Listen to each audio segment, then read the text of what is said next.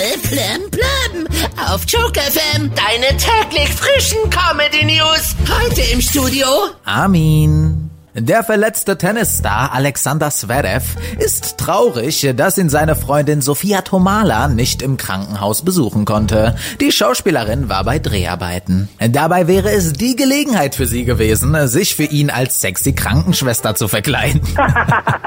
Ja, geil. Immer mehr Arbeitnehmer sind zufrieden mit ihrem Job. Vor allem die mit Klimaanlage auf der Arbeit.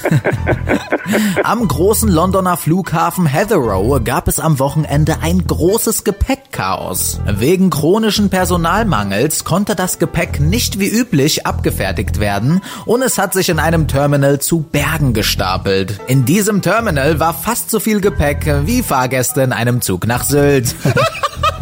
Ein 97 Jahre alter Mann aus Mönchengladbach hat in seiner Wohnung einen Einbrecher erwischt und so laut niedergeschrien, dass dieser Schnurchnacks wieder aus dem Fenster nach draußen gesprungen ist. Ja, gerade in der heutigen Zeit ist es eine wertvolle Gabe. Wer so laut brüllen kann, kann sich die Alarmanlage sparen. Die Schauspielerin Anne-Sophie Briette hat jetzt gesagt, sie hätte nichts dagegen, wenn sich ihre 18-jährige Tochter Faye für den Playboy ausziehen würde. Ja, immerhin besser als für den Wendler, wie andere 18-Jährige.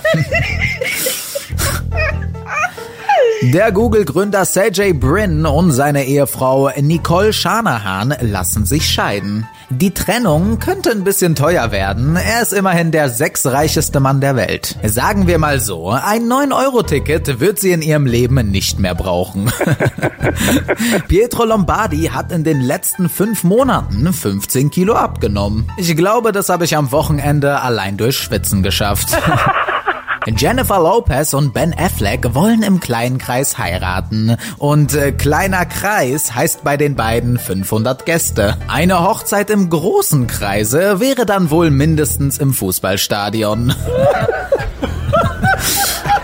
Voll plem plem auf Joke FM. Die nächsten Comedy News wieder um halb oder als Podcast in der kostenlosen Joke FM Radio App.